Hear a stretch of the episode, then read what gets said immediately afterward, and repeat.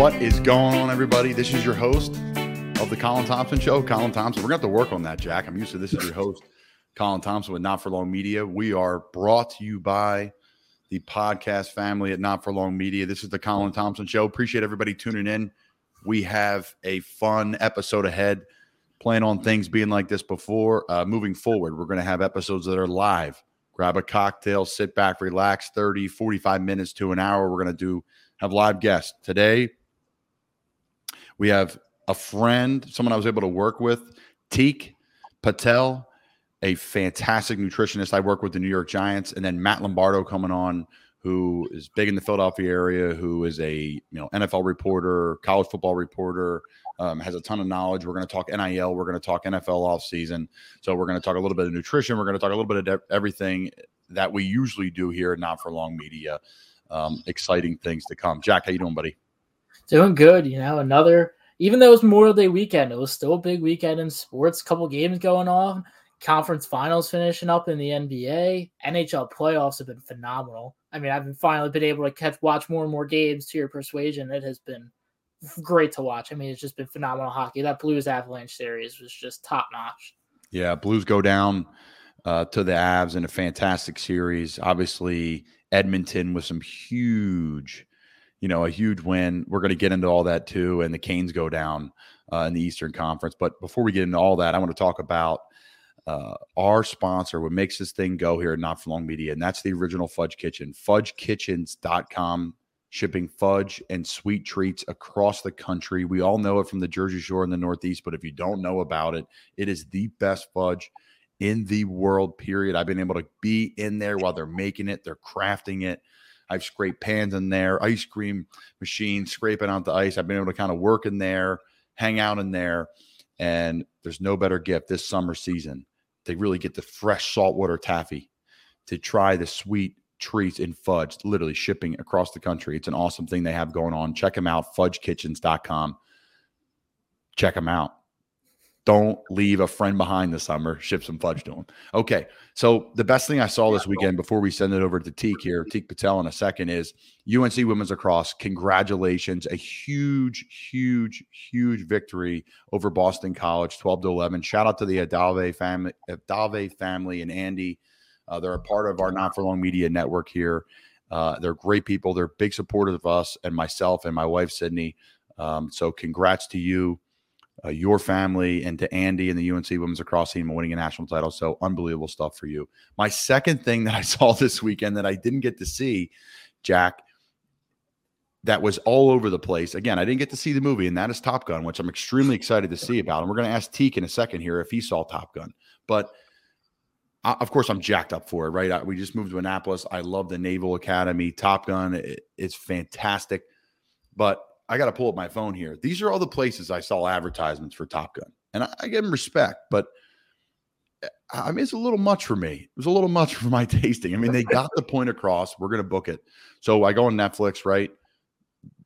One time offer, you can watch Top Gun, a part of your Netflix subscription, the movie. So I popped that on Saturday night and watched that as we wound down and went to bed. Uh, Twitter and Instagram, every single time it's on there. Every single time I come up, it's on there. We were driving south from Annapolis to DC, and we can bring Jack. Jack, we can bring Teek in here. We were driving south from Annapolis to DC, from DC to Raleigh, and it says "Slow down, Maverick. Enjoy the show." Come on, and then uh, I forget what the other one was. I had it written in my phone, but I, of course I can't read it right now. But it's been everywhere. I'm looking forward to the movie. It's got rave reviews. Teak, have you seen Top Gun? No, it's on my list. Actually, I'm hoping to see it with a friend. So luckily, Netflix, I think they strategically put up the original and had it everywhere. So I was browsing this past weekend and I was like, you know what? I need to I need to refamiliarize myself with the movie just so I have an idea of what I've seen it before plenty of times, but I wanted to make sure that I was fresh going into the sequel. But I've heard nothing but good things. Everybody that's been mentioning it on Twitter has said that it's amazing, and so for my expectation, it better be amazing because everybody's saying it is.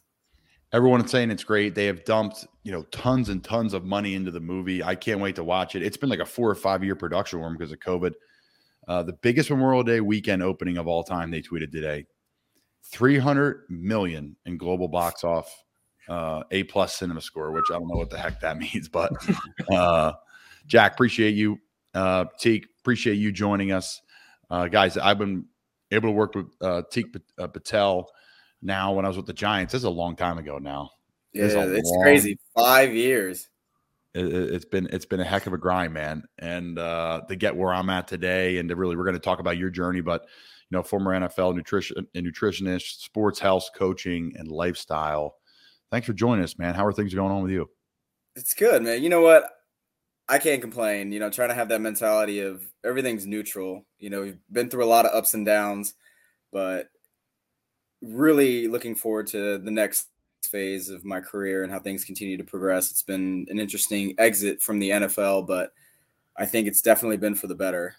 Yeah. So you, you know, work your way up like a normal, you know, assistant. Then you become a head, you know, a nutritionist. You're at Kansas, you're at Oregon, and then you get the mecca job, literally the mecca job, the holy grail of, you know, first class organizations. Uh, at least my experience with them, and then from other players that have spoke about it uh, with the New York Giants, and you step away. Can you talk about kind of the rise through the ranks, the things you know, some of the things you've learned as not necessarily nutritionally. We're going to get into that, but the rise through the ranks of of grinding and traveling and moving, and then getting the biggest job, and then you know stepping away for whatever opportunity that may be. Yeah, and, and the funny thing was the NFL was never anything that was really on my radar. You know, I I've always loved sports as a kid played soccer, basketball. You know, parents wouldn't let me get into really anything else. You know, typical Indian parents, you you play these very uh, non-confrontational sports. But uh, I went through a sedentary period, but then discovered training in high school. You know, it, it changed my body and it changed my life. And alongside with that, you know, I changed up some nutrition habits. Was learning everything the wrong way.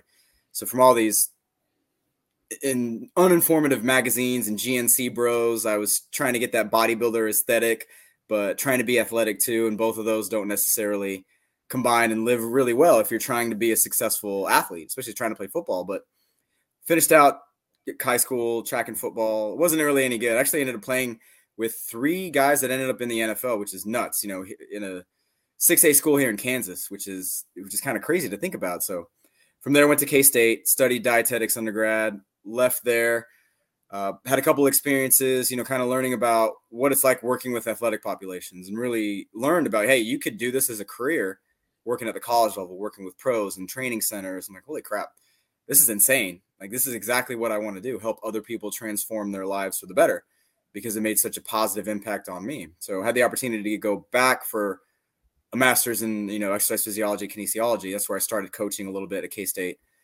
you know, working with the men's basketball team, doing nutrition, body comp, stuff like that. And that transitioned into an opportunity at Michigan State, doing similar type things. But now it's like, hey, you know, you're you're going to be working with the athletic department, but also teaching, research, coaching on the side, really rounding out my skills. That you know catapulted me into an opportunity at the University of Oregon, so running a department, and then that you know opened the door for me to combine the two things I love the most, which is nutrition and exercise training doing that dual role when I was uh, with the Giants, and that's um, it's unique. Not a lot of places are like that where they're actually going to hire you and say these are the two main things you're going to be in charge of. A lot of times is you have staff members, you have coaches that absorb different roles, but it's not like it's written on paper to say this is exactly what you're going to end up doing. And you know, I, I love that opportunity. You know, I got a chance to meet you, get a chance to work with a lot of great players. The organization is first class. They really take care of the athletes, and it's something that I learned speaking with a lot of players that have been around the league. Like it's not the same.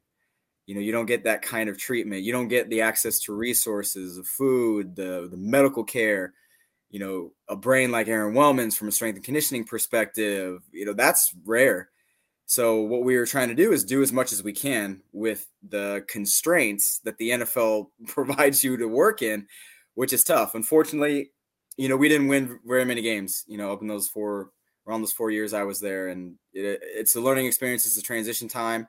I think they're heading in the right direction now, which is great. You know, having still in contact people like Ronnie Barnes. Uh, obviously, you know him very well. that uh, it seems like there's a really good energy in the building, and I'm happy for him. You know, just texted uh, DJ. It was his birthday on the 27th, uh, which is one day before mine. You know, he responded back. You know, I, I think he's doing really well too, which is great. But it got to a point where I had spent a lot of time just focusing on the career. You know, like, hey, you got to put in the hours because that's just the the price of entry to work and coach. And everybody does it to the point where, you know, my health wasn't the greatest. You know, I made a big transition in 2019. And then I got to a point where it's like, well, I don't see there being another step here if that's possible in terms of growth. And I think that's a big thing for a lot of people. You know, you see it with players, you see it with assistant coaches, coordinators. Like some have a drive and desire in them to continue to grow and challenge themselves in new ways. And unfortunately, when 2020 hit, you know, not just because of the pandemic, because of the changes that happened. So another coaching staff, you know, uh, now we're on our second GM. Now it's on our third or fourth head coach, and it's you have to start from square one. So you got 35 to 40 new players every year. You have a new practice structure, new culture. The head coach has been signed on for five years, five million years. So that's 25 million dollars the organization's investing. So if he tells you to do something in his vision, you got to do it. You know, I'm a low man on the totem pole in terms of the grand scheme of things. No control over wins and losses. So I'm just here to try to do what I can for the players. Um, you know, Aaron got a great opportunity to go back to Indiana and, you know, change the dynamic of what we were doing to the point where I wanted to continue to grow, but I don't know if it was going to happen there.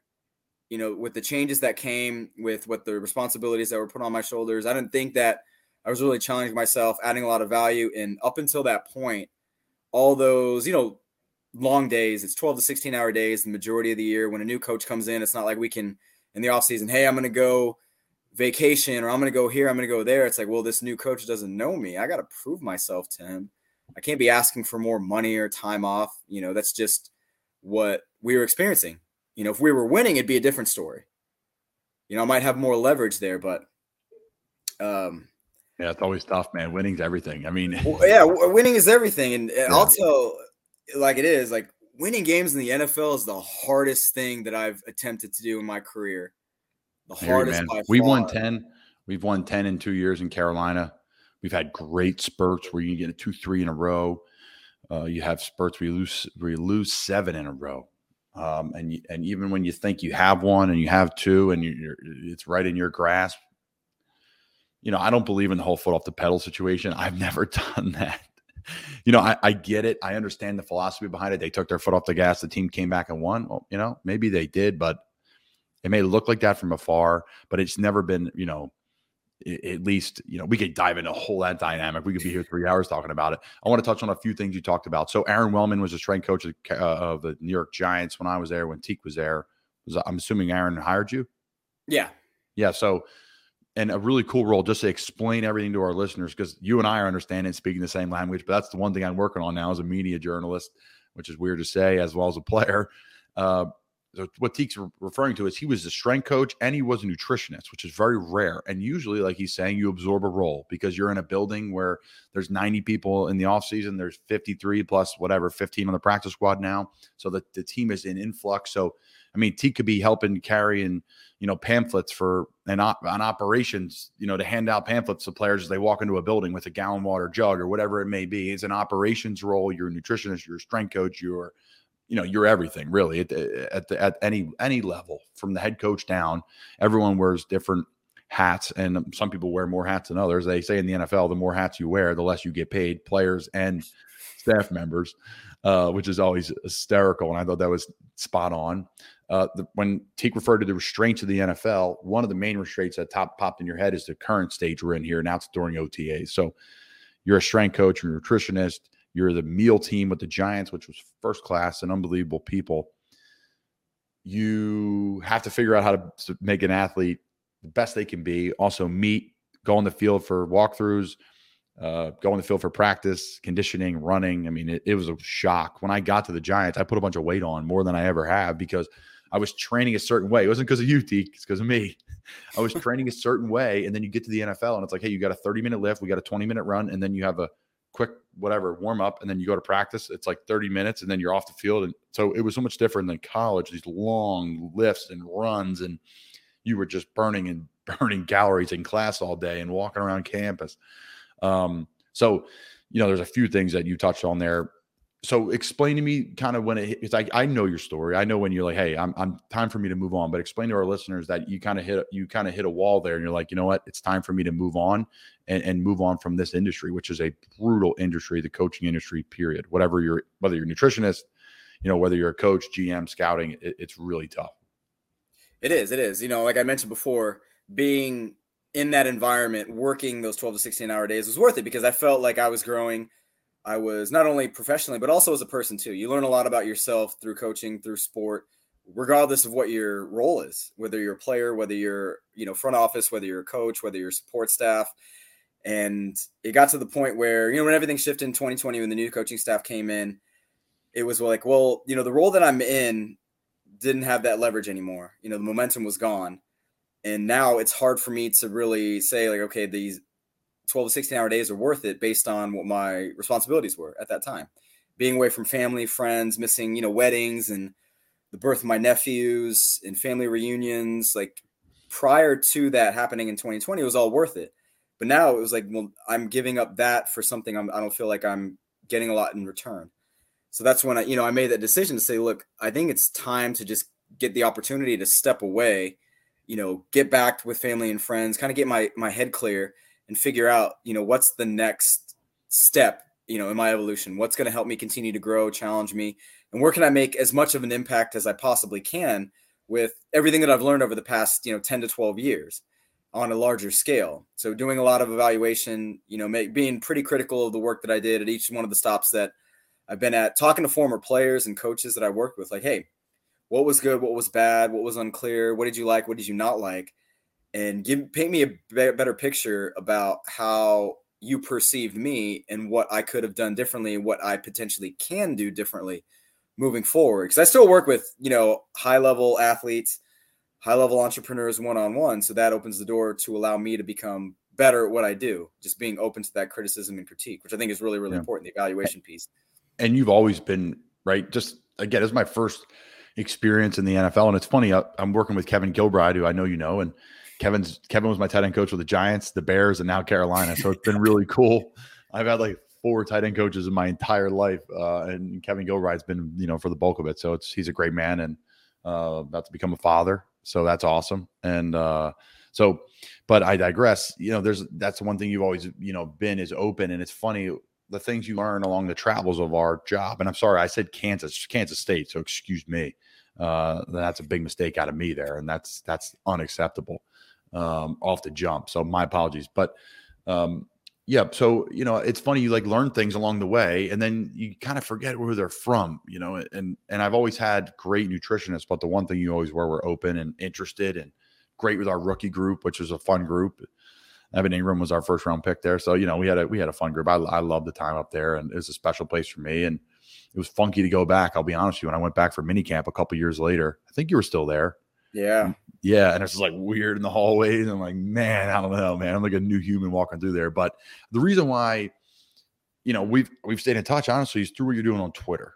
You know, and I know you're doing some things off the field, but you know, what you're doing on Twitter and growing, you know, I don't know if you're sitting here and saying I'm going to grow my brand this way, but you have to follow Teak on Twitter at Pratik X Patel. Check him out. Obviously, go to our Twitter and, and give him a follow from posting of the of the insert of the of our page here, excuse me, of the podcast when it comes out. But where did you start with the ideas for Twitter? You know, these are all your knowledge you've come you, you've kind of obtained over the years. I love your approach of like just pick heavy shit up and put heavy shit down and eat healthy. And you know, it's it's not barbaric, but it's fun and truthful and it's honest and there's some real life stuff in there. Can you, you know, talk about your approach? Because you definitely were you doing this when you were with the Giants?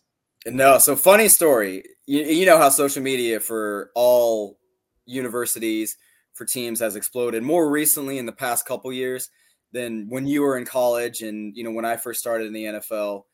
Uh, I was actually in charge of like Oregon's account and I also had a personal account with the Giants. And I always kind of toe the line a little bit, not to the point where it's offensive and blatant in this. I mean, now you can't really say anything without getting called out, and you know the whole pitchfork crowd's going to come try to get you and cancel you. But even back then, I wanted to be a little bit different when I was in the college setting. So, you know, I would make fun of players, like not anything bad, just kind of poke fun a little bit because I had that relationship with them. And I was told by some of the higher ups there to, hey, kind of watch what you're posting, just make it educational. I'm like, well, if it's just pure education, the players don't care about that. They're not getting on Instagram and Twitter to learn about, you know, physical fitness and health and nutrition and sleep they scroll. They want to look at what they want to look at, what's entertaining to them. And, you know, same thing with the Giants. I had my own just personal account, and you know, there was a head coach that who brought me into his office. Said, "Hey, you know, I want I want to know about what your motivation is and what your angle is about what you're posting." And at that time, I thought it was pretty clean. I think I used an emoji that wasn't satisfactory to him, and I was like, "All right." You know, back to just specific educational stuff that you know I didn't have it. I had like maybe a thousand followers. And that was mainly just because of the association with the team. Like nobody really necessarily knows who you are until they spend more time on social media. So once, you know, I didn't have Big Brother looking over my shoulder, it's like, look, I'm a free man, you know, so to speak. I can say, do whatever I want that I'm I'm comfortable with. So I think the interesting thing about social media is it takes time to find your voice. Like, how do you like to post? What things do you like to post about? What audience are you catering to? Like, what's your niche? So mine's mainly like the general consensus is about, you know, health, fitness, nutrition, but it's also correlated to what I've experienced coaching wise. Cause I still coach athletes. You know, I still consult with sports teams. I still consult with strength coaches. My biggest following is sport coaches and, and performance coaches. Mm-hmm. And what I try to do is just share insights about things that I've learned to help others. Cause I, you know, I, I went through my career without any direct mentors. You know, there are people that I hold in high regard that I've learned a lot from, but it's not like anybody said, "Hey, in this situation, do this. This is how I need you to act." You know, this X, Y, and Z. Like all that stuff, I had to figure out myself. And you know, you make a lot more mistakes that way, a lot more foot and mouth moments, things that kind of get you on the hot seat. But you learn, and those lessons stick with you, as opposed to somebody telling you, and then you get put in that situation, and then you try not to make that mistake again. So I think there's good and bad to that so I want to share as much as I could, you know, with with the next generation of practitioners, you know, because the thing is with with all industries, you're not going to really change the minds of the people that have been in it for a while. It's trying to hit the next generation for them to be better. And there's a lot of work. I mean, there's a lot of work that needs to be done in strength conditioning, performance, nutrition, all that. You know, colleges, ads, GMs. It's it's not going to happen with the people in their positions right now because they hold the power. They got the leverage. So it's trying to you know educate everybody and being as open and honest about what I've experienced, the things I've learned, and trying not to jump on the bandwagon because it's like if I would pick sides and be really polarizing, my account would probably be five to 10 times bigger. Mm-hmm. And, you know, we've gone through a lot since 2020, and a lot of people pick sides. But for me, I try to be as open minded as possible. So that's what I, I learned since going to the Giants is breaking out of a very fixed mindset and seeing things from a lot of perspectives and points of view from other staff members, coaches, strength coaches, whomever I'm working with, and players too. And that's why I love speaking with a lot of them after leaving the NFL. Because I'm like, look, there's so much that I don't know that you know, and I need to see things from your perspective. So that's why, you know, my account's pretty decent. I like sharing what I do. And the funny thing is, I'll get DMs every now and then like random people saying, "Hey, your, your account's my favorite on Twitter." I'm like, really? I only post like three times a day. I can post. Dude, you more. post a lot though. Like you post and you hit. You don't just like, I don't know. Like here's a tweet. Here's an example, folks. This is a tweet. Learn, laugh, get sun, sleep well, lots of sex, lift weights, help others, daily self care, cook healthy foods, get uncomfortable, eliminate negativity, eat plenty of protein, celebrate your wins, prioritize your health, earn massive passive income, spend time with family and friends, finish your year strong. I like just you know you, you post stuff about coaching experience. Uh, you post stuff about you know weight loss, weight gain for athletes. I don't even know which way to go with this, honestly, because there's so much to tackle. And for the 10 minutes we have left, we're not gonna be able to tackle it all. And we could tackle it on another day for sure. And we could definitely do a long episode together, and we will. But you know, I guess for me, if, if you're giving advice to just you know a, whole, a normal human who's just trying to you know get through life, vitamins wise, creatine. Like I'm, I know the answers, I think, but vitamins wise, creatine, exercise, uh, you know, alcohol, carbs. Can you kind of just paint a broad picture here of you know what you think as a nutritionist, in your opinion, that you know people should be doing to add some better quality years of life?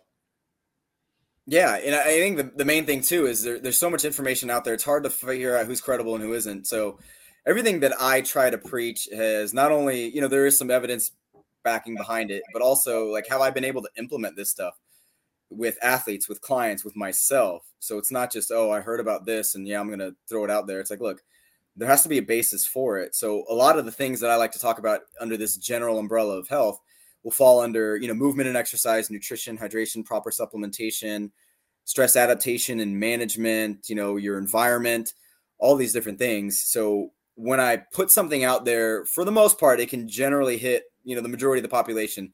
And then I'll get those those smart Alex that say, well, what about this condition? You said everybody, but what about, you know, this person? Or you said every athlete should be eating before early morning training sessions or before, you know, X, Y, and Z. Like, well, what if they come from a low income household? I'm like, you man, you're you're you're picking straws. Uh, Don't go there, man. Don't yeah, be that guy. Like, I get it, but I can't make a specific tweet for every single person on the planet. It's like, look, my goal is to get you to either think critically, spur you to action, do maybe a little bit more uh, lit review, not research. Research means you have to do um, some type of project yourself, but you know, read what the literature says or rethink your position. Because I've done all that. I've rethought a lot of stuff that I was taught in school, what I did early in my career as a coach and practitioner. But when you get thrown in the fire and you actually start working with people and you understand, like, hey, this is the real world and everybody is so different you can't just take what this study said, throw it at somebody and expect the same results because you're not, because there's so many variables you can't take into consideration. So, you know, I'm big pro creatine, all different population groups and ages. If I can get my parents on it, I would, but you know, standard uh, Indian parents, stubborn, they're not going to do it. You know, high protein, high fiber diets. You know, manipulate your carbs around workouts. You know, eat in um, a time restricted window mainly when you're up, you know, block blue light at night, prioritize sleep, you know, move, move regularly, daily. You don't have to get 10,000 steps in per day. Maybe you get 7,000 three days a week. And then next week you get 7,000 four days a week. Next week you get 7,000 five days a week. Uh, lift weights to help, you know, maintain muscle mass and strength, but also don't just be a gym bro. Like get your heart rate up, you know, challenge yourself if you can, whether it's on the bike, whether you do sprints, because all these things contribute to not only longevity but quality of life. And i think there's so much to it and those are the things i really like to talk about because it hits not only for athletes but it hits everybody. Yeah no but doubt then you specify it for athletes based on all right what sport are they playing? What are the energetic demands? What are they trying to accomplish in this training block? Is it off season in season things like that I love your one tweet. If an NFL player, coach, agent, trainer's idea of hard work in the offseason is in the weight room, then they have they are easily mistaken. That's the last place they'll get an advantage, uh, and the last area they need to be focusing on. I think this is huge. You know, I shouldn't say for all athletes because a young athlete, right? Again, this is your tweet about NFL players. Mm. You're in a different phase. So a young athlete listening, well, what do you mean? I shouldn't be in the weight room? No, you should absolutely be in the weight room talking to the high school kids I coach, uh, talking to right again. This is you know one, two, three lifts a, a week, depending on your basketball schedule or your softball schedule or whatever it may be. But what Teek's trying to say, I'm assuming, is I'm not going to say it. What are you trying to say in that tweet? Yeah, you know, and it's funny because you see it all on Twitter and Instagram. ESPN picks up like, oh, so and so has this 600 pound squat in the off season. I'm like, well, he's strong enough. Like you don't need that work. Like if you're in the NFL, you're basically strong enough to be able to play the position for the most part. It's making sure that one, you are healthy first and foremost, because if you don't address any underlying health issues, that stuff over time as you get older starts compounding and it adds additional it. stress. It adds an additional stress. So you have more wear and tear. And you know, you know it more than anybody else. I know it too a lot of these NFL players are not healthy. Like playing football is not healthy. We know this. It's, there's nothing healthy about it at all. That's why there's a short shelf life for the average NFL uh, career is like 3.6, 3.5 years. Mm-hmm. So you're already strong enough, but guys don't think about, oh, hey, like, how am I doing mentally? How am I doing physically? Like, what what's going on internally? Like, how are my biomarkers? You know, am I healthy? Are my systems working the way they need to? Do I have some issue, a nagging injury that really needs to get worked on? And how much of my habits and behaviors are playing a role with that outside of what I do, you know, in the weight room. It's like, thank God those conversations have started though. Sorry to cut you off, but they're real conversations now from a player, from a nutritionist, from a strength coach. Like, I think people are having those conversations now. No, I think they're more aware of it, but at the same time, you know, every NFL person in the offseason should have, you know, a support group. You know, hey, this is where I go to train. This is the person telling me how to, you know, manage stress and sleep. This is the person doing my blood work and helping me like nutritionally to make sure that I'm getting healthy for off-season training and OTAs. And then you have your break and then are you getting healthy and are you mentally dialed in and ready for training camp? Because once training camp starts and you know, fingers crossed, players on the roster throughout the entire year, like there's no going back. So if you haven't made any progress in those other areas and you think, hey, my strength and all this other stuff is going to get me through the season, like something's going to happen. You know, you're going to have one, you know, a tweak in a practice, bad night of sleep, travel, you get sick, maybe you get COVID. And then those habits that you haven't developed to fall back on aren't going to allow you to really just burst through and be like, hey, minor setback, but I'm good minor setback becomes major setback and oh man i'm just hoping i don't get cut this year. Yeah then it's catastrophe. I think the one hardest thing for me for a guy that was bouncing around in and out of the league and i'm still end of the bottom of the roster guy is when i was out i was constantly training for the to play. There was never like a 50% week. I couldn't afford it. So it's been nice to get on that schedule and go uh, for me as a player. You know, not that I'm set on the roster, but I have a different perspective. I'm training differently. I can be more acute in how I'm doing it instead of just, hey, check all the boxes. I got to bench this week. I got to run this week. I got to get X amount of yardage, which has been great for my mental headspace too, like we've talked about before. As we wrap things up here, we have a minute or two.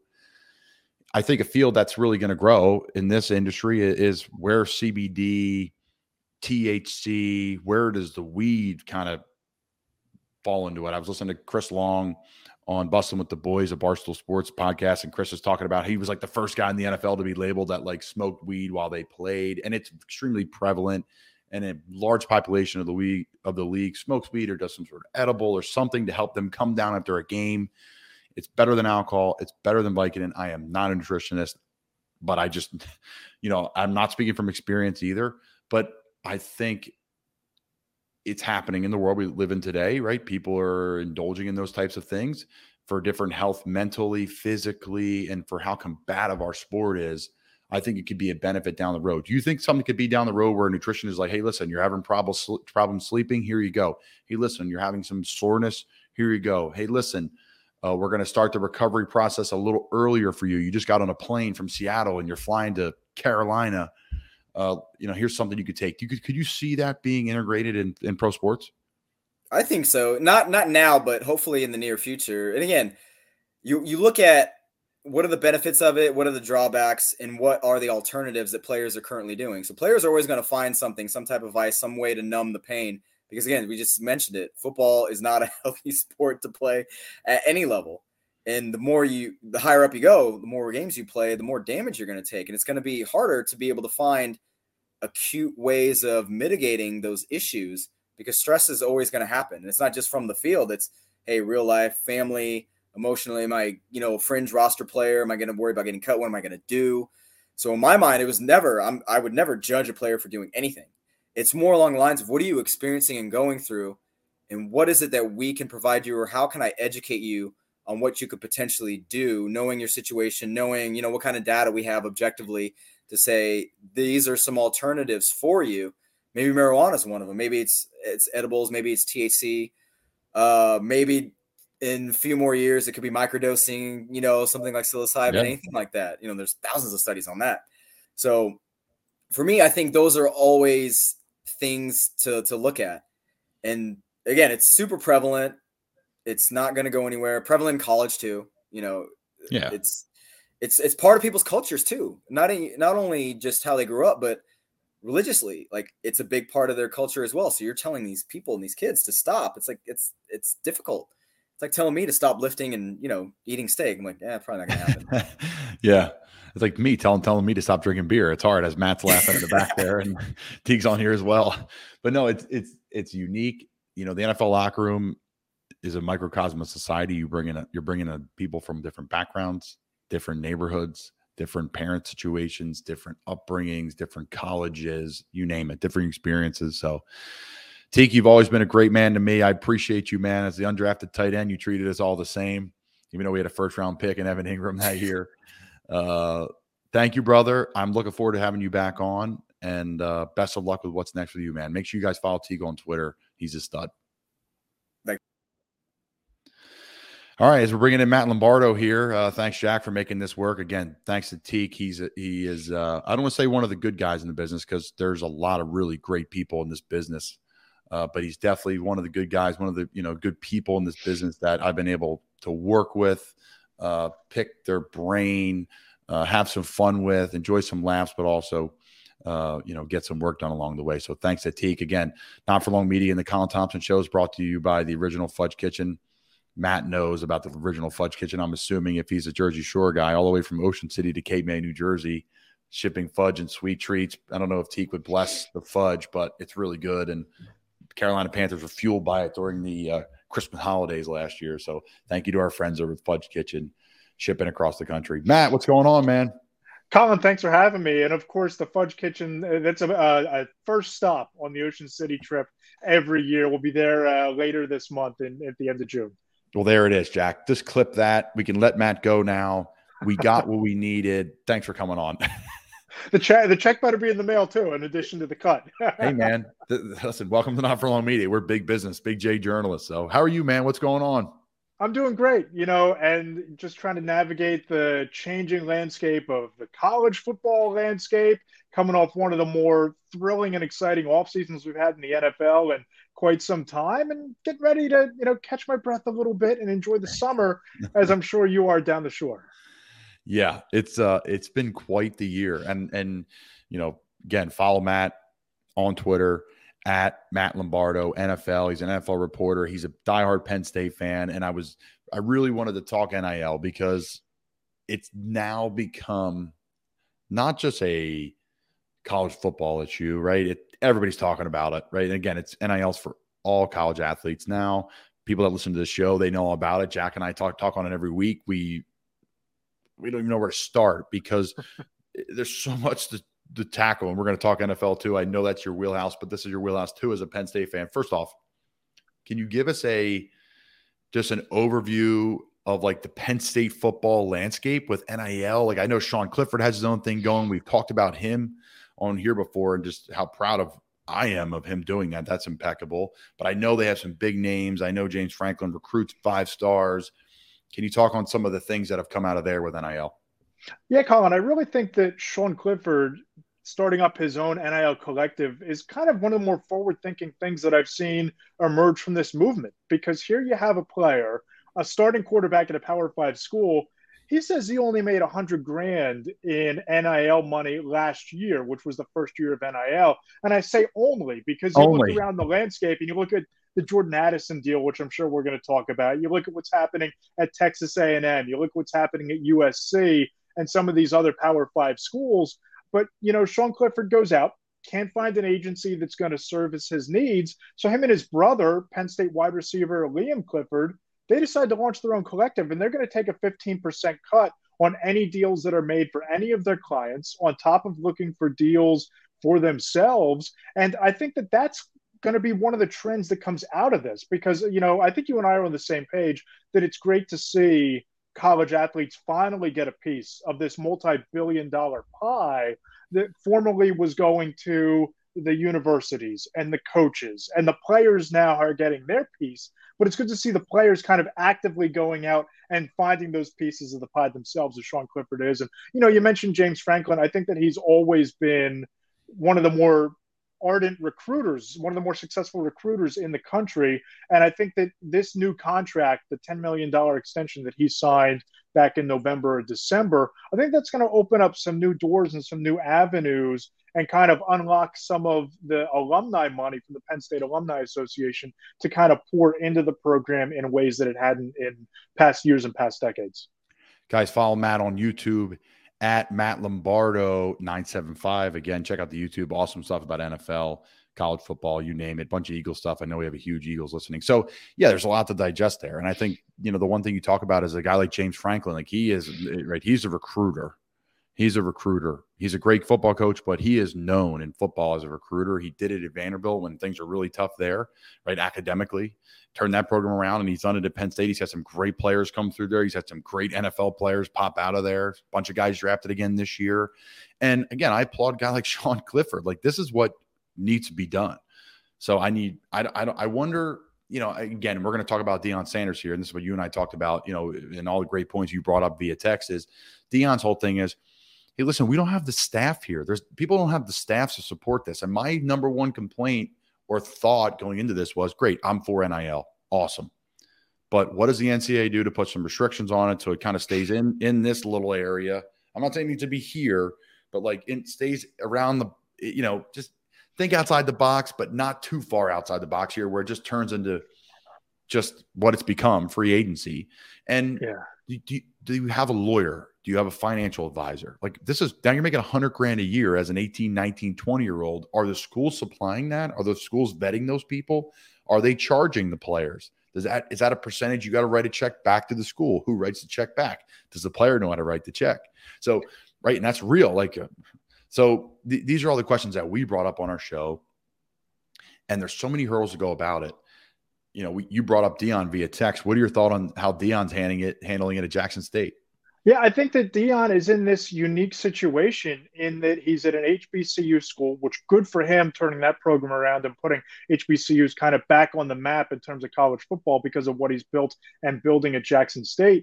But I think that, you know, some of the deals that he's able to bring in because of who he is and the Geico money that's flowing in from the commercials that he's doing with Nick Saban, and who wouldn't want to, let's be honest, Colin, you know, you probably have a couple years on me, but in 10 years' time, 15 years' time, if, if my son is sitting across the living room from Deion Sanders, I'm in the wheelhouse. I'm in the age where Deion Sanders is winning Super Bowls for the 49ers, you know, star Pro Bowl caliber player for the Dallas Cowboys. It's Deion Sanders. So that's going to be a tough coach to, to beat when you're sitting in those living rooms. And I think that that's one of the advantages that Deion has. And I'm going to be really fascinated to see how long he stays at a place like Jackson State or will Florida State come knocking and bring home their favorite son? Will another, you know, high profile school come knocking and see what he's building and think we have even more infrastructure, we have even more resources that we can take this even to another level with Deion. So it's not just what he's building at Jackson State, but I think it's going to become the blueprint for how a lot of these major programs tackle NIL. And you brought up something interesting about free agency there, Colin. You know, I think the NCAA has kind of lost control of this already because I don't Shocker. think they anticipate. Yeah, right. I don't think they anticipated any of this. I thought that their big goal and their big dream was we'll get the partnership with EA Sports, we'll get the video game back. We're going to sell hundred million copies because everybody's going to want, want to buy NCAA football for PlayStation Five and you know all the game systems because we grew up on it, right? And it's the most popular college and NFL basically the most popular football video game that we've ever seen. We're going to give the players a cut of it, and you know, hey, that's great. You know, some car dealerships they might you know spend some money. Maybe some pizza shops they'll spend some money, but it's turned into kind of legalizing the quote unquote bagman at these marquee universities, where the alumni can just throw a bunch of money at these players before they're even in the transfer portal. And it becomes like free agency, and there doesn't really seem to be any framework for how to navigate it. And I'm all for you know, free agency in theory in college sports, but I think there's still, just like in pro sports, need to be some sort of regulation on when you can contact these players. I think they should at least at minimum have to be in the transfer portal before you can reach out to them, or else it's going to be a free for all, and you're going to really see programs struggle to keep marquee talent in place. It is a great point, and we're going to get to the marquee talent point about transfers. I think when you go back to what Deion's situation is, as someone who's coached high school football now, and and I've been involved in it in Cape May Regional for four or five years at this point in time, and I love it. It's it's become like my kind of a addiction away from football and away from like a Netflix TV show. I love helping the program out. It's been really fun for me. Awesome. Um, yeah, it's been great. So like for that level, but Deion, I feel like I could really see him staying there because my point is with the high school athlete, you have a huge impact. If he goes to Florida State, he has a big impact, but the impact is like we need you to win national titles. At Jackson, he could go 500 every year. And you know what, really change some people's lives. And at the end of the day, like I know people don't want to hear the hunky dory shit, but it's like, you know what, change some people's lives, right? Stuff that actually really matters. Now, am I someone who's in this game for stuff that it's just hunky dory and fun? No, I want to win championships. I want to win. I want to play in the NFL for as long as I can. I'm super competitive. But my point is, I could see him staying at a Jackson State where he's you know, comfortable, create some uncomfort with the players, can recruit some guys, can put some players on a pedestal, can find a way to get them paid because him branding wise with Barstool, with Aflac, with all the people he's with, he could bring you. He's probably sponsored by half a dozen uh, gambling sites too, right? I don't even know. It seems like every pro pro athlete's on a gambling site now. So I digress on that. The one thing I want to touch on though is transfers because imagine you go to Jackson State, right? We're going to use Jackson State for example, and your buddy down the road at LSU, who you've grown to be a better player than, that player's never even stepped on the field in Baton Rouge yet. Say they're fr- they're about to be a freshman and you're a junior and you're all conference. He's getting 150,000 a year to ride the bench and you're making zero to be an all conference player. I don't know if I blame the player for transferring. That's the new landscape of football. No, and I don't necessarily think it's a bad thing. Uh, you know, I no. think that you know we've seen a free market system develop for coaches We've seen coaches that leave before their regular season ends. We've seen coaches leave between the regular season ending and a non college football playoff bowl game kicking off. And I think that if you're a player who has a limited shelf life, I mean, we're on not for long media, so you get it. You know, you understand the, the landscape and the timeline and the limited amount of time that you have to maximize your skill set. Well, if you can, if you're at Jackson State and you're not making a dime, and you get called up by Texas A&M to come and be the second string running back for $75,000, I have a hard time arguing with the kid at Jackson State taking the money and running because not only does it position you closer to the NFL playing at a marquee program, you're putting $75,000 in your pocket where if you tore your ACL the next day, you're probably not going to see that money anywhere where it's a sure thing at these bigger programs. So it's going to change college sports. And I think that, you know, it's going to impact the, the division one programs and even more so the power five programs. But I think you're going to see even the lower rungs of football, you know, your division twos, it, it's going to be different than it is now for sure. You're going to have a different caliber of athlete there than they would have been possibly getting previously. No, it's it's some great points, and the NIL talk is never ending. Is it right? Is it wrong? I think most people can agree that it's somewhat right to get players some, you know, a pie of pizza and, you know, maybe a flight home in the summer and all these awesome things that you get to do if you're, excuse me, if you're a normal working class person. But, you know, you get the scholarship too. There's just so much to unwrap with it. I just hope that they're getting support and they're getting protection by universities. I really do. My biggest fear is the parity that hey, you know what, you have success as a young player somewhere else at a Temple, and now I'm going to transfer out to go to a bigger school, and that stinks for a Temple, which I was a part of, right. where there were so many great players that stuck with it, grinded through it, great coaches, success in all levels of football, and we built some really strong teams there kind of grassroots with local players that now are littered throughout the NFL, dozens. But you know, it's unique. I think that's the one thing that's going to really hurt it the most.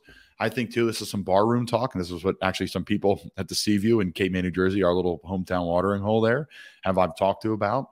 And uh, you know, my buddy Scotty, uh, it's a tremendous opportunity for the Ivy League, and I think yeah. it, you know, for me, the Ivy League should play in the spring.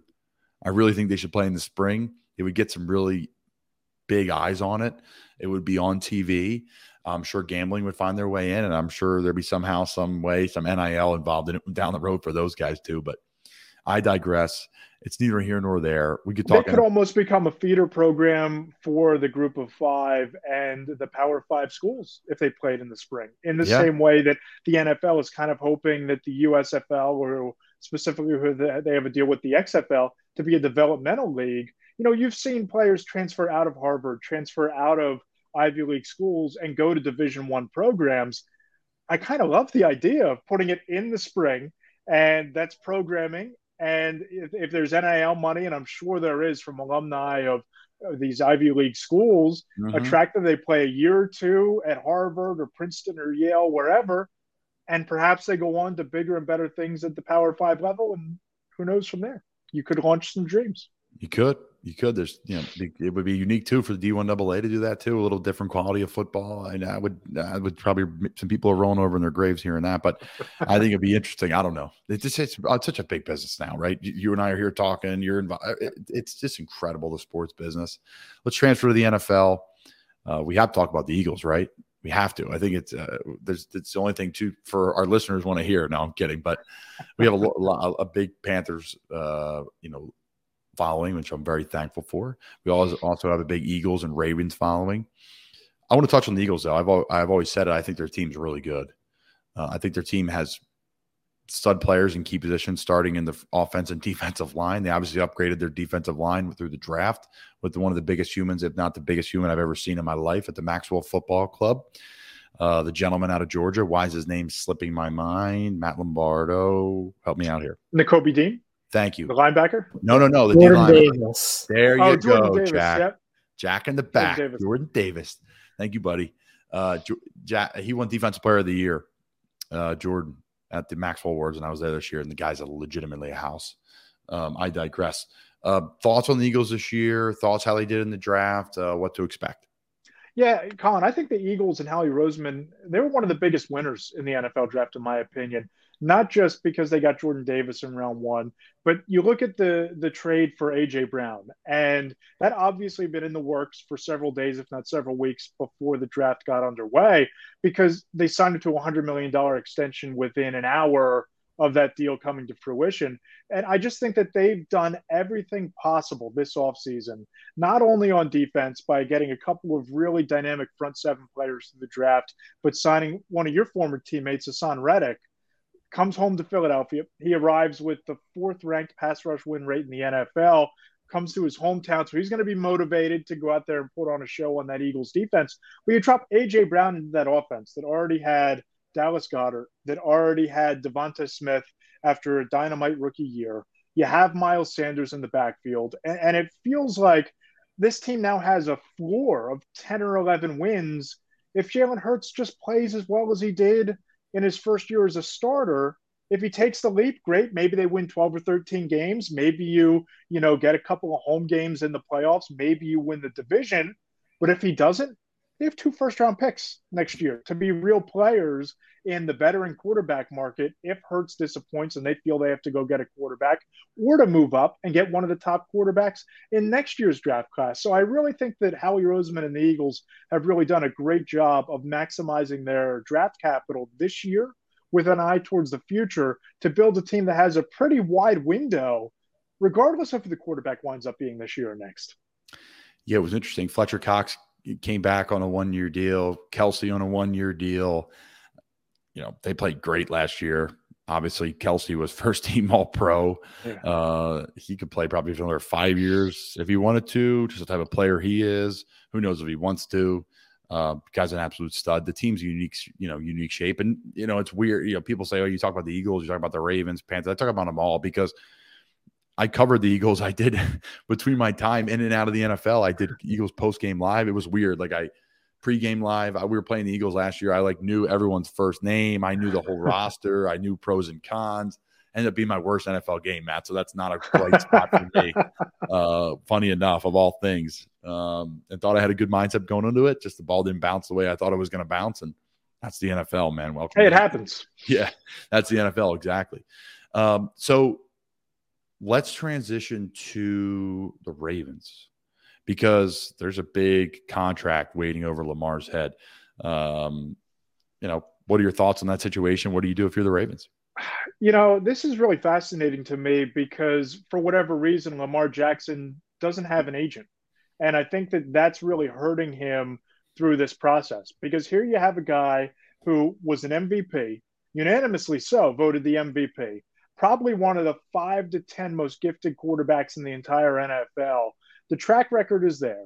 You know, he's young, but then you talk to people inside the league, you talk to other executives and other coaches, and there's a real concern because of his style of play that he's going to get banged up, that he's not going to be able to stay healthy. And as much as he made significant strides last year as a passer, we haven't seen him do that in the biggest spots in the biggest games. But my point here, Colin, is that if he had an agent you could be back channeling these conversations. You could be negotiating the deal through the media. If he decides not to hold out, the questions aren't going to him directly first. They're getting pointed to the agent. He's getting advice on how to answer those questions.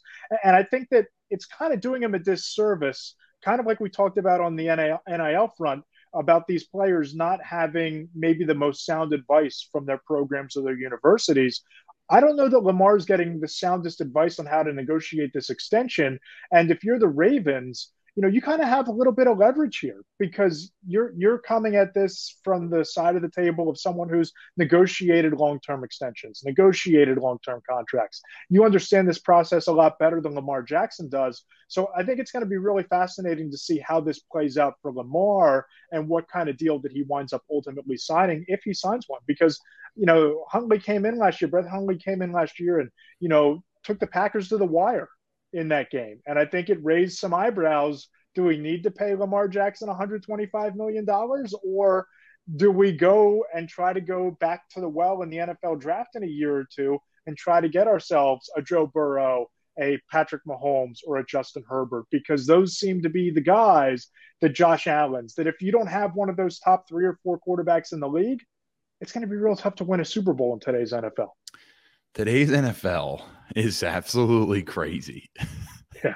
like there's chatter of like, and you're not, and you're right on it. I mean, right. With every, what, what a lot of smart people in football are saying that the Ravens could move on from Lamar Jackson. Like we're talking a generational talent, a talent when it comes to mobility and arm strength that we haven't seen since Michael Vick, one of the greatest quarterbacks in NFL history, one of the most well-known quarterbacks in NFL history, change the game, change how the, the, literally how the game is played defensively because of guys like Mike.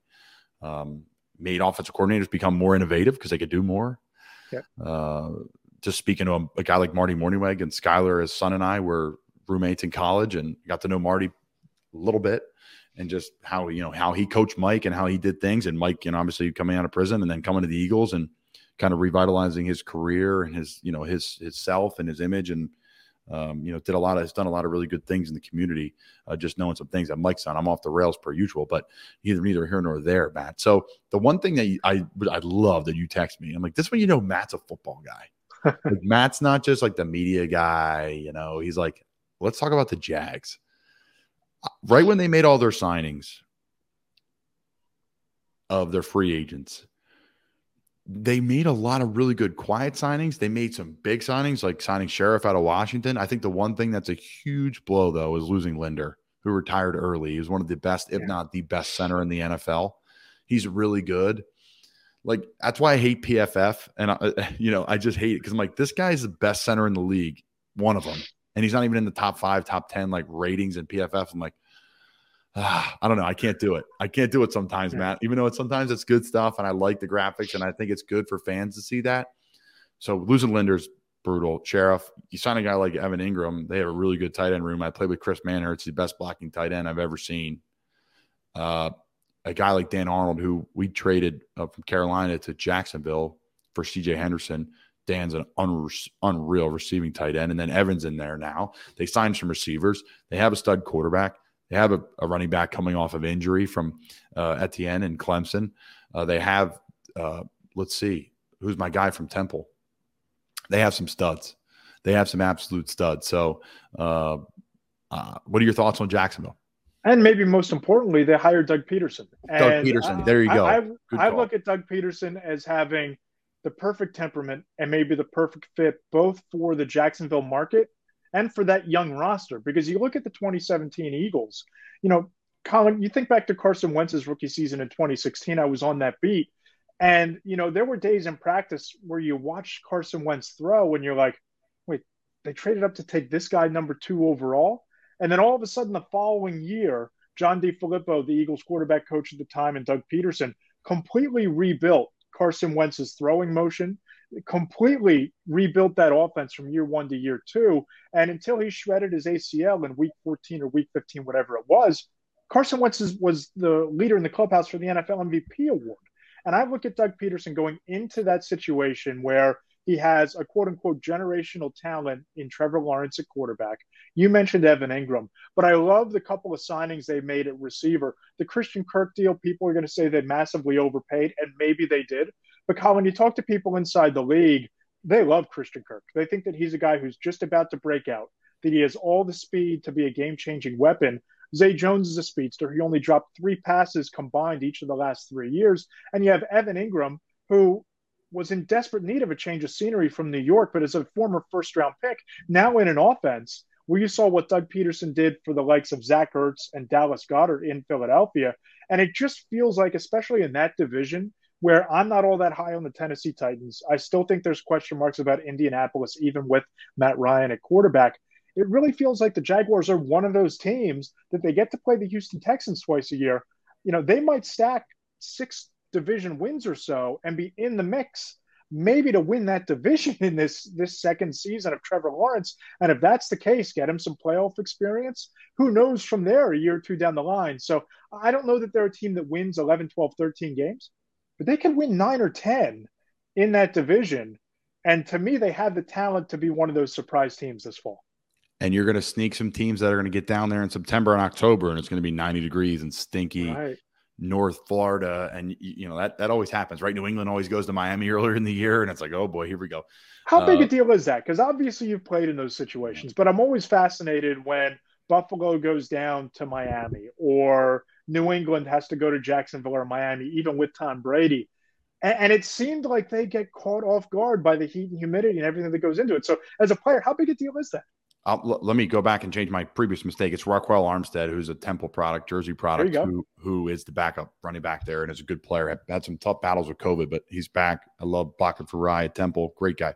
So, yeah, I mean the weather thing. That's the first thing I look at, at the schedule. To be honest, do we have any weather oh. games? Right, like this year we go to Seattle in December. That's like our big one. But other than that, like last year we went to Buffalo and we had good weather in Buffalo in December. We went to Green Bay. We had good weather in Green Bay in December. So we've been fortunate we went to Miami right before the bye week. I would say like week 12. That was fine, obviously, right? It was like perfect fall day. But it's a big deal. I think, you know, I think there's a fine line of like coaches make it a bigger deal than it really is. It's like I'm gonna do my hydration, I'm gonna prepare. It's good to have that practice early in the season any anyway of what to expect and what's to come. So it's a great question back, Matt, of like, okay, like are the coaches and nutritionists and like everyone's freaking out because we're going to play just Miami just for, you know, or Tampa or whatever, uh, Jacksonville. Uh, so yeah, it's really it's a great question, but I, I, don't think it's I think it's a big deal. Yes, obviously see teams go down there and struggle in the heat with cramping, etc. But now there's so many things like IVs, and there's not just like the normal IV that you can get at the like that you get at the hospital. You can go and get extra B12s and all these different vitamins and IV. We had Teak on earlier. Should have asked him that. But yeah, there's more to it now. There's more sports science now than ever. Uh, so yeah, I'm not going to sit here and say I haven't cramped before by playing football, but if you prepare and you're a pro, cramping is way less likely than if you're unprepared and you're not a pro. I don't yeah. know if that answers the question. No, that makes a lot of sense. Yeah. So it's just like your job, man. We just got to run around ours is on TV, and we just I get chased by big people for a living, so it's okay. It, it pays well yeah. and allows me to talk to people like you. Yeah, fortunately, I don't have to get hit by you know 300 pound offensive linemen or 280 pound linebackers coming at me at full speed. I'll leave that. I'll leave that to the real warriors like you. As we wrap things up, again, Matt Lombardo, follow him at Matt Lombardo NFL. Check out his uh, YouTube page as well. Some fun stuff on there. Okay. I had uh, a quick question actually for Matt before we move. Go ahead, now. Jack. I was going to ask. I was going to ask an NFL question, but you're you probably have a better question.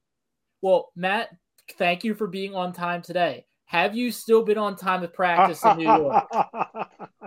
you know what's really funny about that is I'm waiting for the moment when you know Brian Daboll was five or six minutes late, and I can kind of throw it back at you and say, "Hey, you know, we, we try to be on time here, right?" I forgot about that. That's good. Yeah, you know, can you explain you know, that story, Matt? Yeah, pick on the guy with the 90 minute commute each way. You know, that that's real easy for Brian Daboll to do on a morning where I don't know if you have kids, Jack, or you, I know you have kids, Colin, but you know, uh, no my kids. daughter, no, oh, okay, all right. Well, then I get to explain how rough yes. it was. My daughter, you know, I don't, you try to wrangle them to get to Nana's house for the day. And that's like a 25 minute drive from here. And of course, you walk in her bedroom. I want to take this toy, that toy, this toy. And you're on a schedule. You got to go, you got to go. So drop her off at my mom's hit traffic, of course, on the way. And, you know, I thought that I would be slick and just kind of like sneak in the back and stand in the back away from everybody. But of course, you know, his first introductory press conference notices everything. And I guess the mistake was not sitting down in a chair and blending in. You know, that was on me. But, you know, you do your best you can when you're commuting that far in, into the teeth of North Jersey traffic, you know, on a Monday or whatever. Literally into the teeth. Yes. I'm, when we would finish with the Giants, man, I would poof, hightail out of there to the Jersey Shore, and I would just be yeah. like a cluster, man, trying to get Parkway South, just dying to get to the Jersey Shore and just get away for a little bit. Try try going north at like oh. you know nine a.m. Nightmare, nightmare. Matt Lombardo, guys, check out his YouTube, check out his social media. I guess before we wrap up, my last question is: Who's going to win the Super Bowl this year? Other than the Carolina Panthers. Other than the Panthers. Man, you're putting me on the spot here. But I feel like this is the year the Bills break through, doesn't it? You, you look at Josh Allen, you look at everything they've done. They take James Cook in the second round, really rounding out a dynamic running back core. They have Stefon Diggs. They have a dominant defense. You get Von Miller. You pluck Von Miller out of the sky and drop him into that front seven. You know, I, I think the Bills make a run. And in the NFC side of the things, I think it's really wide open. I think you take a, you know teams like the Packers, teams like the maybe the Niners, teams like the Buccaneers, and then the Eagles are probably in that next tier. You shake a hat, put names in a hat, shake it up, and pick one out. But I think the Bills get it done this year. I think they're my early pick. They have a lot of great players. Fans, bucket list place to go watch a game. Fun. It's a smaller version of Green Bay. Green Bay is just so historic. Yeah. Buffalo was so cool though. It was like snowing a little bit. People are like flipping us off while they're brushing the teeth and going to the bathroom outside. like I'm like, this is exactly uh, Ryan Bates, a buddy of mine from Marshall Wood. He's their left guard. Um, Dion Dawkins, Temple, Tyler Matakevich. So I was friends with Mitch Trubisky. Now he's in Pittsburgh. Got to see Mitch last year. Um, so yeah, it's a good, interesting pick. It's a good pick. They're a good football team. So Matt, thanks for coming on, man. We really appreciate it. Really enjoyed it, Colin. Thanks for having me. All right, Jack. Let's let's uh let's wrap things up here. Again, thanks to Matt Lombardo, guys. Check out his social media, his YouTube. A great guy, someone who I've been uh, you know on the airwaves with now around the Philadelphia area, and a really smart man. Covers the Giants, covered the Eagles, is covering all the NFL. Uh, really good at what he does. All right, Jack, we ran long, which is fun. That's how we do it here. And uh, we had a lot of good stuff. Again, thank you to our sponsors, the original Fudge Kitchen, fudgekitchens.com. Jack, hit us with your NBA playoffs, brother. What do you got for us? Talk about this series briefly, your predictions. I mean, first off, it was a really great game seven. I don't know if you caught that Celtics Heat game seven, right down to the wire. The the Celtics were ahead big for a while. Miami made an insane late push all came down to a wide open Jimmy Butler three. He was wide open, would have given them the lead with very few time, very little time on the clock, and he missed it. Boston moves on. Everyone gave him a lot of flack for it, but I've seen Jimmy hit those shots so often in Philly. That's just the contested three. I mean, that's just what he's good at. He's only like a 20 some percent three point shooter on average, but when you put that in clutch time in the playoffs, that shoots up to like 50% for him. So, I mean, he was fine with it. Miami was fine with it. Sucked, but Golden State is just a machine. Gary Payton, who's arguably their best defender on the perimeter, probably their second best defender behind Draymond Green, is a game time decision for game one, which is impossible seeing how he literally broke his elbow in the first round and he's already back. That is a war, literally in the sense, a warrior right there. And it's great to see him. I mean, he channels so much of his dad on the defensive side of things uh, he's really been great. He's in a contract year, so he's fighting to prove that he is worth a long term, hefty contract from Golden State or another team. So just great for him and Golden State. I mean, I don't see a world in which Golden State doesn't win this playoffs. It just seems like it is theirs to win. I tweeted out the other day. It just seems like it's the silver silver medal match was the Eastern Conference Finals in 1992 Olympics. It's just battling out to see who gets the right to get crushed by the Dream Team. Really, that's that's what I saw the Eastern Conference Finals as. Well, you know me, I have zero comment on the NBA. I need to get into a little bit more. We've been moving the last couple weeks, so I shouldn't say I have zero comment. My weekdays are consumed by podcasting, studying my playbook. uh, not in any order. studying my playbook one, podcasting, watching NHL playoffs when I have a little shot at it, uh, watching a little Queen of the South with my wife, and then you know going to bed and just rinse and repeat, and then moving on the weekends. We don't have a TV yet, so we don't even have Wi-Fi yet. So I, I'm not, I can't really watch games per se. I watched a little bit of the Celtics Heat game out of the corner of my eye the other day, so I'm not as much as a hater as I used to be. It's getting good now. This is, but but it should have been good four rounds ago.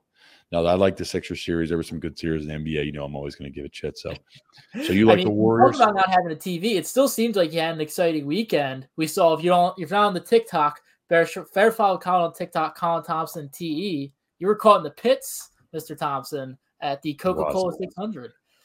Yeah. So first off, and and this was gonna this is gonna be leading the next week. Don't knock anything to you try, folks. And I and I and I mean that when it comes to sporting events wholeheartedly. You're not a hockey fan, go to a hockey game. You don't know anything about NASCAR, you have zero interest, go to a NASCAR race. Soccer, learn how to watch it. I used to hate it. Now I love it. Tottenham with the big signing this week. Absolutely, really, I'm all in on the Premier League. I'm learning about the Championship League, the Champions League, all these different leagues now. I love it. it's been it's been a blast. Like I'm dialed in. I'm buying shirts. Like literally, I'm buying jerseys, hats, you name it. I'm like all in. I'm super fan. NASCAR race. We're going to get into this more next week, but shout out to the Dillon brothers for just absolutely being so nice. The Panthers organization hooking us up with a few different things. We were in the pits for the NASCAR race. We were literally just extremely intimate with the whole process in the 20 by 20 yard square, 20 feet by 20 foot square that is right in the pit. It's literally in the pit. Like they're lighting tires on fire. They are rolling gas tanks by us, rolling tires by us, and just like, oh yeah, move to your left, move to your right. So extremely gracious to people in the NASCAR industry. Everyone was so nice. The fans, eh, you know, just it was a tremendous event. And I've heard people just rave about it. You don't want to hear everyone. I've never heard one person say like, "Oh, a NASCAR race that's not fun," or if you're a NASCAR fan, they're like all into it. Right? It's like soccer, Premier League. There's a reason why. Obviously, we know the core four and baseball and basketball, football, hockey, but tip the cap. We're going to get to that next week as we're running shorter on time here, but absolutely fun, fun times. And uh, yeah, Jack's, uh, you know, we threw that up on on uh, on the TikTok, and it, it was a great time, man. It really was. Okay, let's transition to the NHL playoffs. So we wrap things up here. Rangers versus the Lightning. Avalanche versus the Oilers. Rangers beat the Canes. Lightning won so long ago. I don't even remember who they played. They played the Florida Panthers. The Avalanche, I mean, an unbelievable series. Shout out to St. Louis. I mean, that team is good, good, good, good. That's how good the Avalanche are. They beat a really good team, a playoff team, a, a tested team who lost their goalie and ben, Benner. I can't even say his name. I never have. Binner. And then uh it's not Hossa, but he popped in net. I forget his name for the Blues, a good goalie. But the Oilers, right? I think that's the story of it, right? They're the team that's really top loaded with Draisaitl and McDavid, and they have the goalie who's like 40. They have a couple decent players on the back end, but they're not really that deep. Well, boom, they beat the Flames, who's like one of the best teams in the NHL last year, have absolutely studs throughout the entire lineup.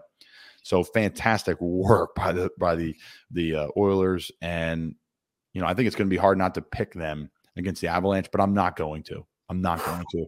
I'm going to take the Avalanche in six. I think the the Oilers will be exposed by this team.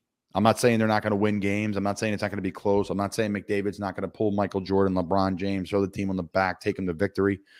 I think he's going to do that. I think he's going to steal two games from them, maybe in Edmonton. But Colorado's legit. This is a non. This is not. You know, the Flames are good. Don't get me wrong. They have a Vezina candidate goalie. They have, you know, studs up front in Gaudreau. They have tons of players. Tkachuk. But we saw the Avalanche play in person. They're loaded. They're absolutely loaded. So I'm going to go with the Avalanche in six. I've been saying in six a lot, but I just think the Avalanche have too much talent. I think this is their time to win, and the time is now. And I think the Rangers are going to lose the Lightning in I think the I think the Lightning are going to sweep them. I think the Lightning are going to sweep them. I think the Lightning needed the rest. I think they wanted to sweep them, like I talked about on the podcast the other day. I, thought the Lightning said, you know what, we have the Sunday game and then a Monday game, back to back games, which was weird by the NHL. I don't know why they did that, but they played in back to back games in the playoffs. I think that was advantageous to the Lightning. You win game three. Every game is close. Vasilevskiy was unbelievable. I think they gave him the chance to empty the tank on a Monday. Like, hey, listen, guys, just one more go. Just give it all you got. Let's go steal this game. If they didn't win that game, I think it's scary. He goes back to Florida and they had a quick turnaround and you never recover as much. So I think the Lightning sweep. I think the Avs win in six. And I think the, the Stanley Cup, which we'll get into here in two weeks, is going to be absolutely crazy. And really the two teams that everyone circled to start the season. I'm gonna I'm gonna continue my wave. I mean, I've been pushing Edmonton the entire time. Star power wins all. I mean, I'm looking. I've been watching these games. I mean, kudos to you, Colin. You're the one that like you. You're the only person that's been in my ear saying watch these playoffs, and I've really been hooked. And it's been Evander Kane has been on a tear for Edmonton these unreal. last couple of weeks. Absolutely unreal. He had the hat trick the one night, two goals the next. I just think. I mean, the fall off. You talk about Star Town. You always like think of the teams almost like I hate to bring up basketball, but like the Sixers is like well, they had four great superstars and the rest of their bench was horrid, and that's why they lost. But I mean, you're looking at Edmonton Nugent Hopkins, former Flyer. I believe he has a Flyers connection. I think he was a former Flyer. He was a draft pick of a Flyer, but he's been doing well. I mean, defense has been very well. I'm all in on Edmonton and Tampa Bay, like you said, is just a runaway, runaway, runaway train. I just don't see how anybody comes close to stopping them, let alone New York. I think Tampa's going to get that three-peat at the end of the day. That's we'll talk about that when it comes there, but I'll say I'll flip it on you. I'll gonna say Oilers in six, Lightning sweep. Lightning sweep, okay. Lightning Something to keep an eye on what's going to happen in Carolina. Carolina's a good team. Excuse me. They have a ton of talent. They shuffle around some goalies. They've shuffled around some players. Rod Brind'Amour's been there for a little bit. He's one of the most coveted coaches in the NHL. I'm not saying they're going to move on from him. They've been known to be a little bit more of a fiscally responsible um, NHL franchise, for lack of better term. So we'll see what they do. But if Brind'Amour comes available, I'm sure the Flyers will uh, back the Brinks truck up for him. He was a diehard, you know, loved as a Flyer, loved as a as a Cane as well. Won a Stanley Cup there when the Flyers traded him away. So we'll see what happens. We'll see what happens. Again, I, I appreciate you, Jack. Some good NBA stuff, some good NHL stuff. Jack and all our team do a fantastic job. We touched on a few things today. We touched on UNC women's lacrosse. Again, congrats to you guys and the Aldave family and that whole, you know, family there. Uh, it's been fun for me to be a part of the women's lacrosse community through my wife, through our friends, kind of following it, and it's really cool a community to be a part of. Again, really appreciate uh, Pratik Patel. Teak, we called him with the Giants for joining us. Former Giants nutritionist, great follow on Twitter. And so is Matt Lombardo at Matt Lombardo NFL, NFL reporter, does a great job. We talked NIL, we talked NFL, we talked transfers. Then we got to talk a little NHL, a little NBA. So again, Jack, covering all the bases.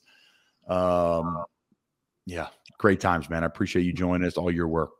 Of course. Glad another great episode today, Kyle. Yep. The Colin Thompson Show, the first kind of episode is going to continue on not for long media stuff, and we'll kind of transfer all that over and uh, just bear with us here. We're making it all work. Thanks to our team. Thanks to our sponsor, the original Fudge Kitchen, switching shipping fudge and sweet treats across the country. FudgeKitchens.com. That's another episode of uh, the Colin Thompson Show. Thanks for tuning in.